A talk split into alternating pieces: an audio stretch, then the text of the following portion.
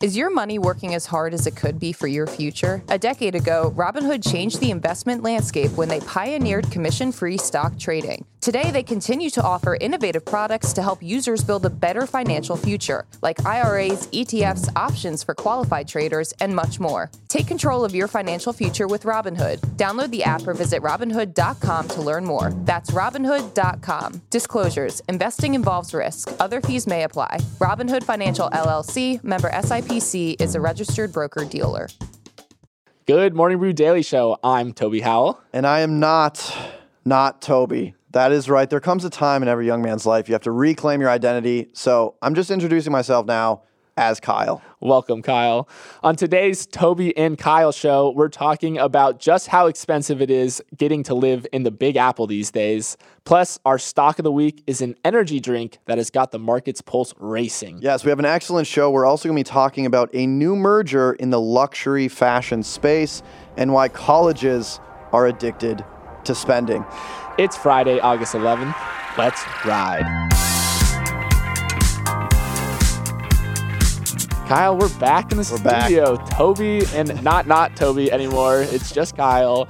We're also fresh off the Morning Brew Company party last night. How are you? How are we feeling? I'm feeling great. I, I didn't sleep. I went straight from the party here. We're, we're buzzing. Uh, legally, I have to say that is a joke. I did sleep.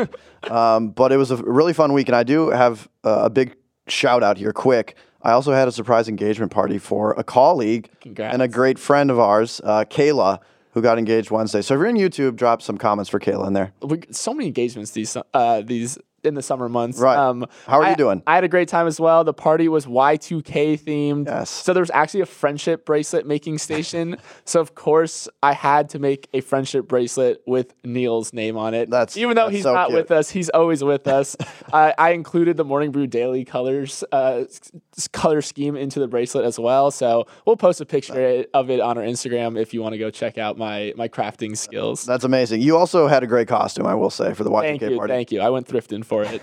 but okay, Kyle, let's jump into our top story of the day. Uh, we where we head to Hawaii to check in on the devastating wildfires that have been tearing through the Maui city of Lahaina. The human toll has been devastating, with at least 53 people losing their lives, making it one of the deadliest U.S. wildfires in decades. Essentially, the entire city of Lahaina, a major tourist destination and nationally recognized historical landmark, has been burned to the ground. An investigation into the cause of the fire has not yet begun, but people think that unmanaged grasslands likely played a role in its spread, combined with a period of drought and high winds from a passing hurricane.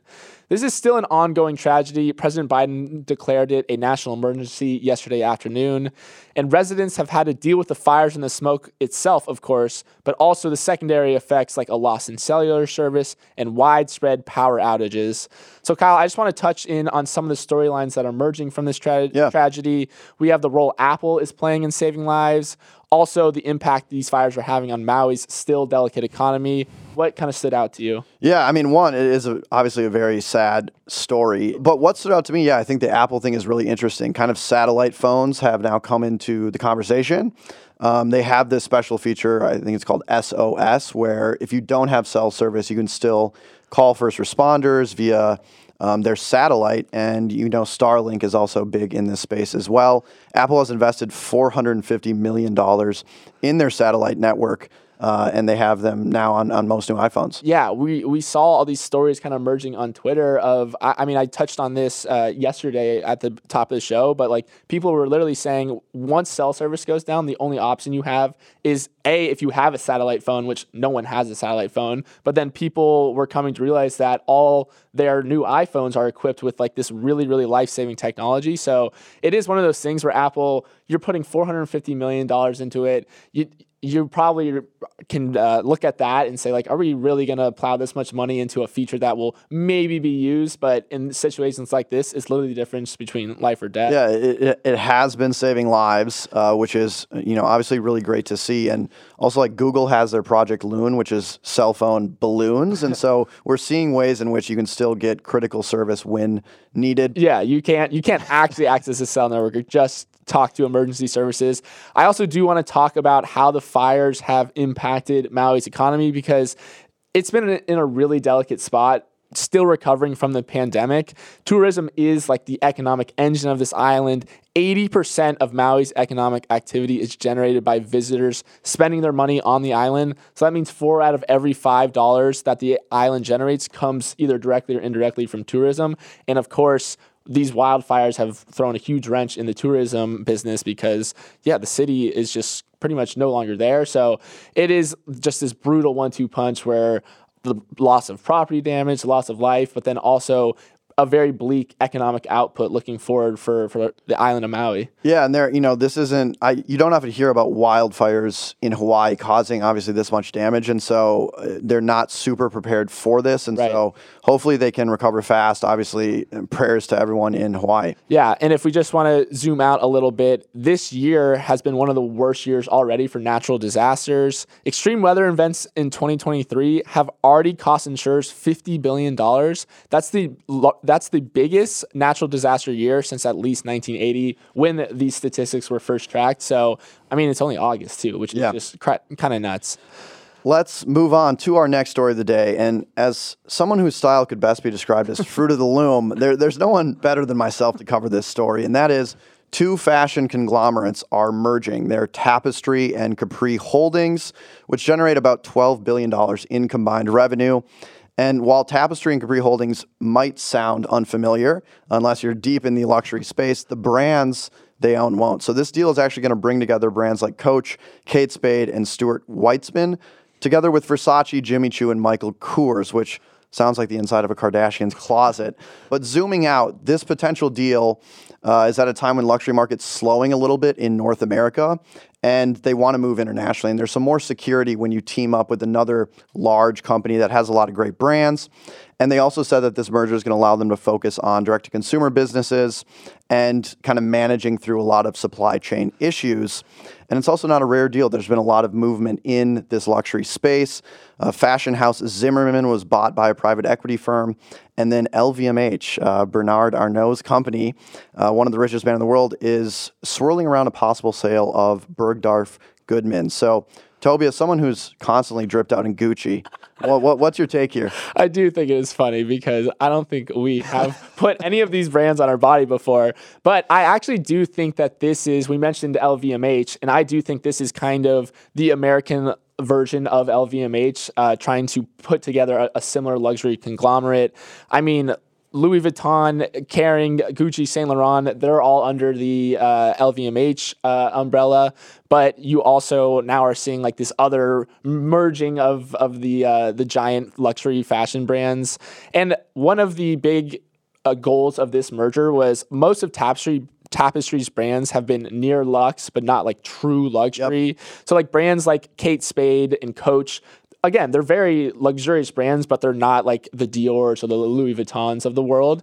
And so Capri gives Tapestry a toehold in that like super luxe industry where honestly Versace might be like the the gem of this entire deal Yes. because Versace is one of those brands that kind of can go toe to toe with yeah the Dior's, the Gucci's of the world. So I, I am interested to see like how this like American approach to LVMHing goes for, Yes. for Tapestry. And uh, Versace, if you've made it into a Migos song, that mean, you know you're doing something right. And so this could, exactly like you said, that could be the crown jewel.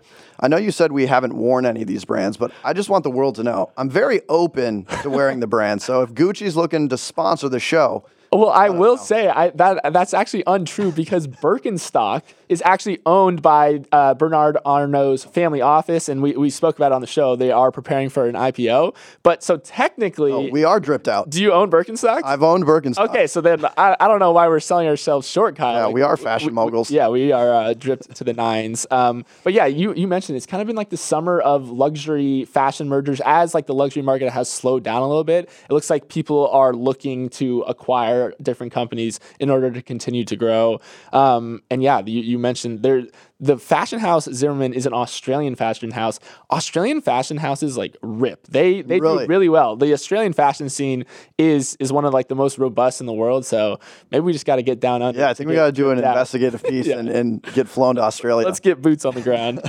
All right, Kyle, uh, let's move away from Australia and back to the Big Apple, um, where the Big Apple is big, but the rents are bigger.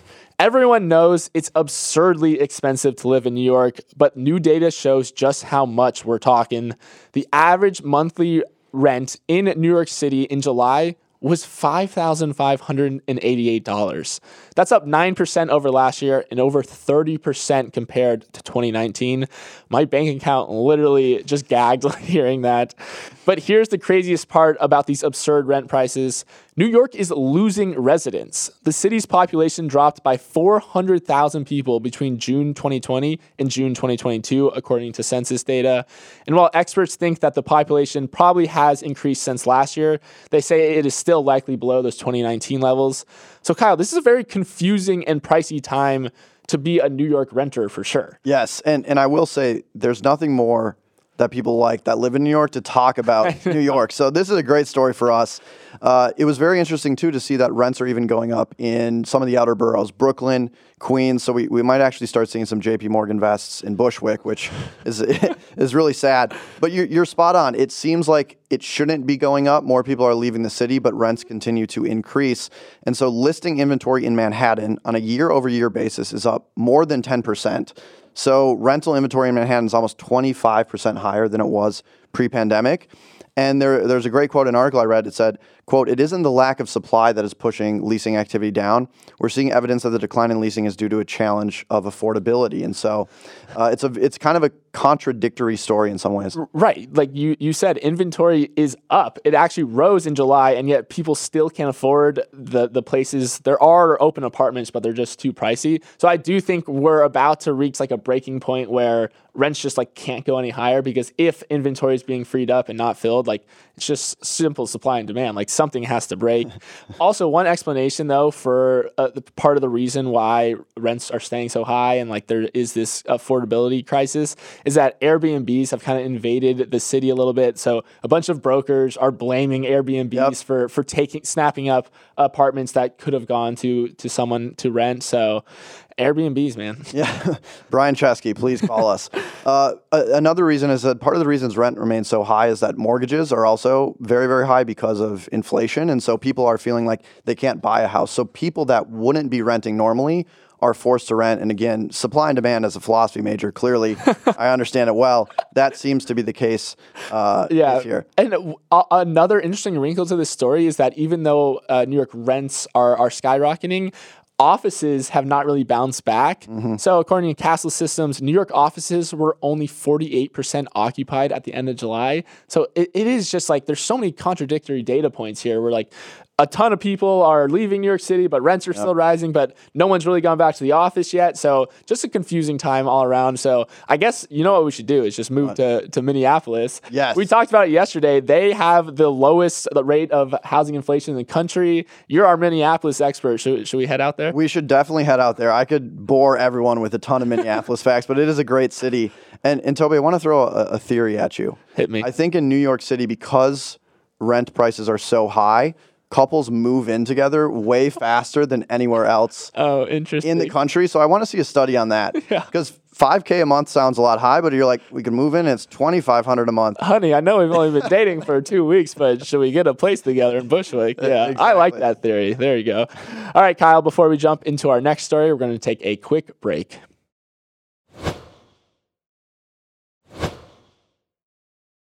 So, Toby, I feel like there hasn't been really a true song of the summer. but if I had to pick one, it might be Inflation by Jerome Powell because it's all we've been talking about for the past couple of years.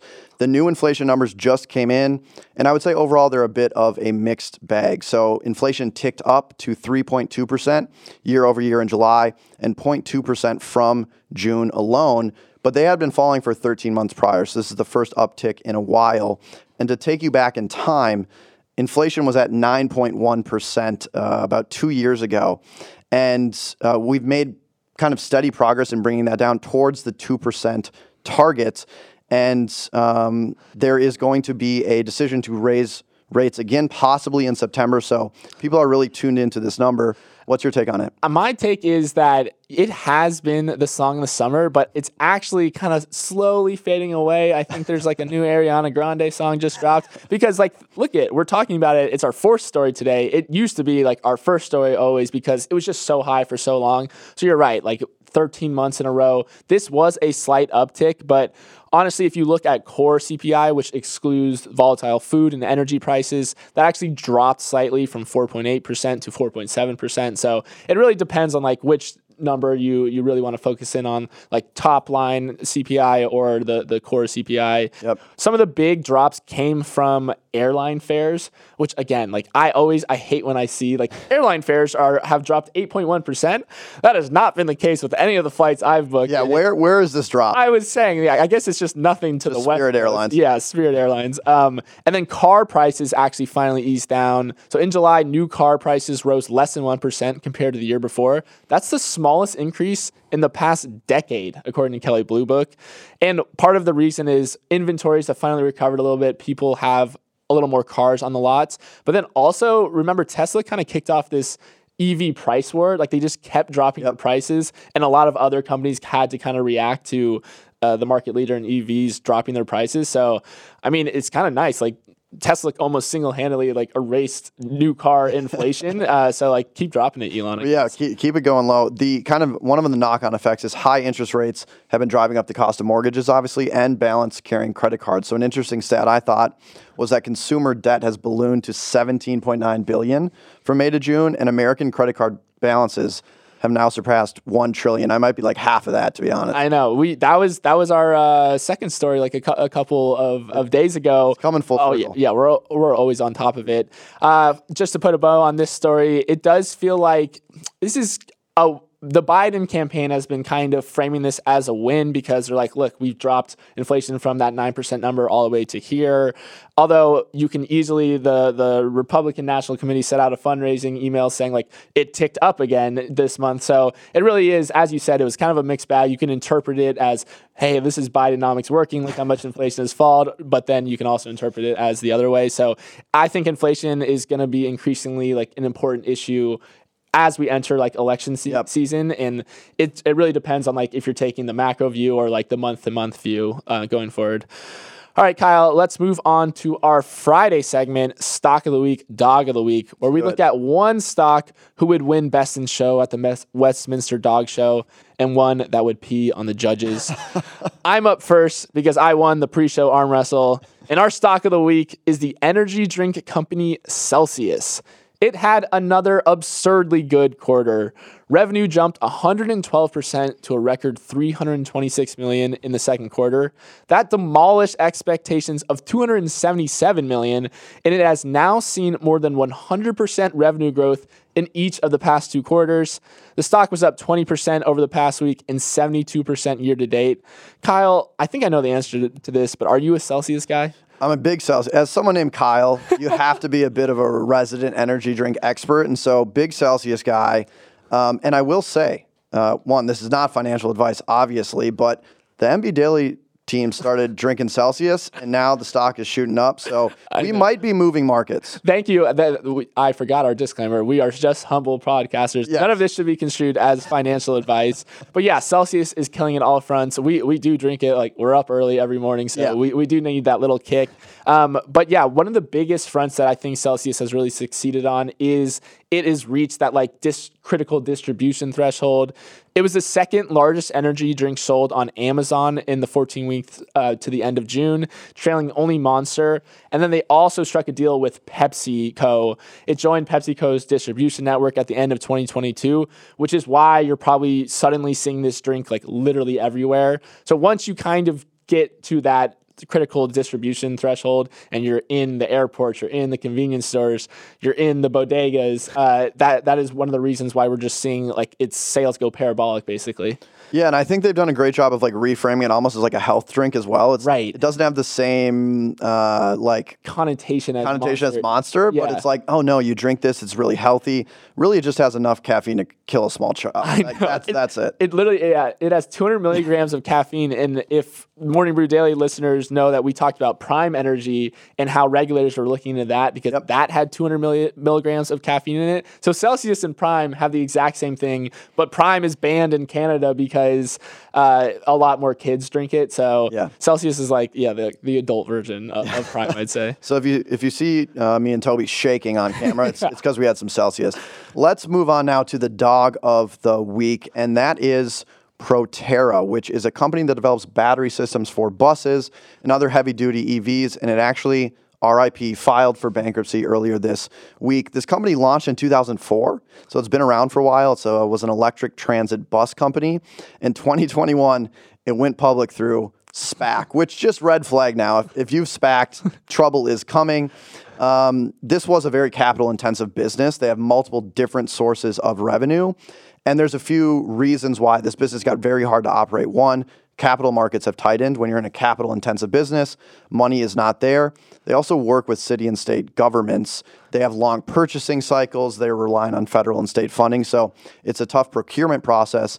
And then finally, every transit agency has different requirements for like what they want in a bus. So you can't scale one simple solution. So it's a tough time for Proterra. Yeah, it, it was interesting because a lot of people, this was like a darling of the early EV ways, 2004. Like this was not some like pre-revenue startup exactly. or anything. Like it's been around for a long time. So everyone was a little shocked when they saw like this bankruptcy announcement. But then when you piece together like the puzzle you just said, they are working in the most capital intensive business with like the worst partners of state governments who all want like their own special yep. batteries. So once you you zoom out, you're like, all right, this was a really difficult business business to operate. Yeah, the stock is down 92% like over the last five days. Like this bankruptcy announcement did not do, it did not go meme stock. Like it just went, it, it, it, just went in reverse. So yeah, RIP Proterra. It, it does still intend to operate as a business, and it said uh, when it when it said when it voluntarily filed for protection under Chapter 11 that this move will strengthen its financial position. So it is the dog of the week now, but I'm hoping one day it can be your stock of the week in the future. West, bounce back. Best in show, yeah. Yes.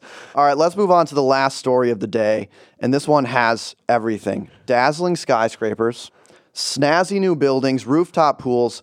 No, this isn't Abu Dhabi. It's your local college campus. That's right.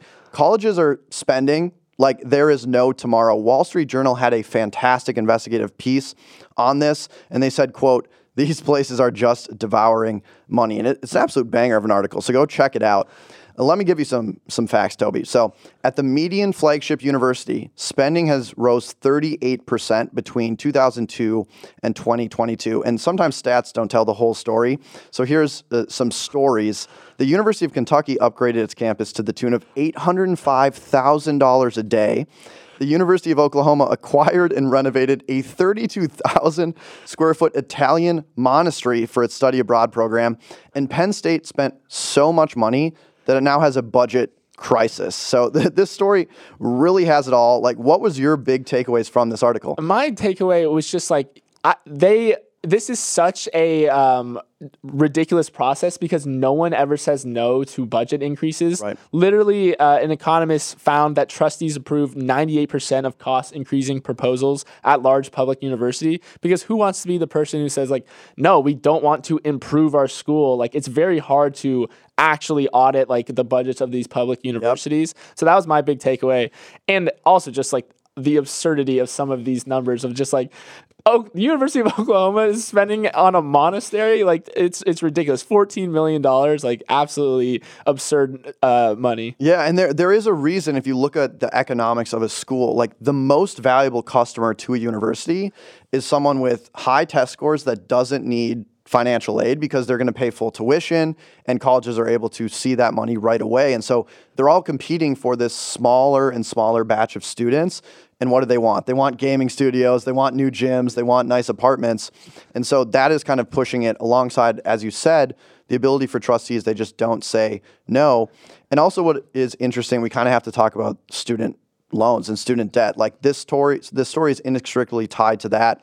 There's a 1.6 trillion dollar federal student debt crisis, and basically these schools have been using you know federal and state loans given to students to finance a lot of these uh, capital expenses. And students are really facing the run of this. Yeah, you're totally right. Like it gets passed on to like the the debt holders, and yeah, this this student loan number definitely does.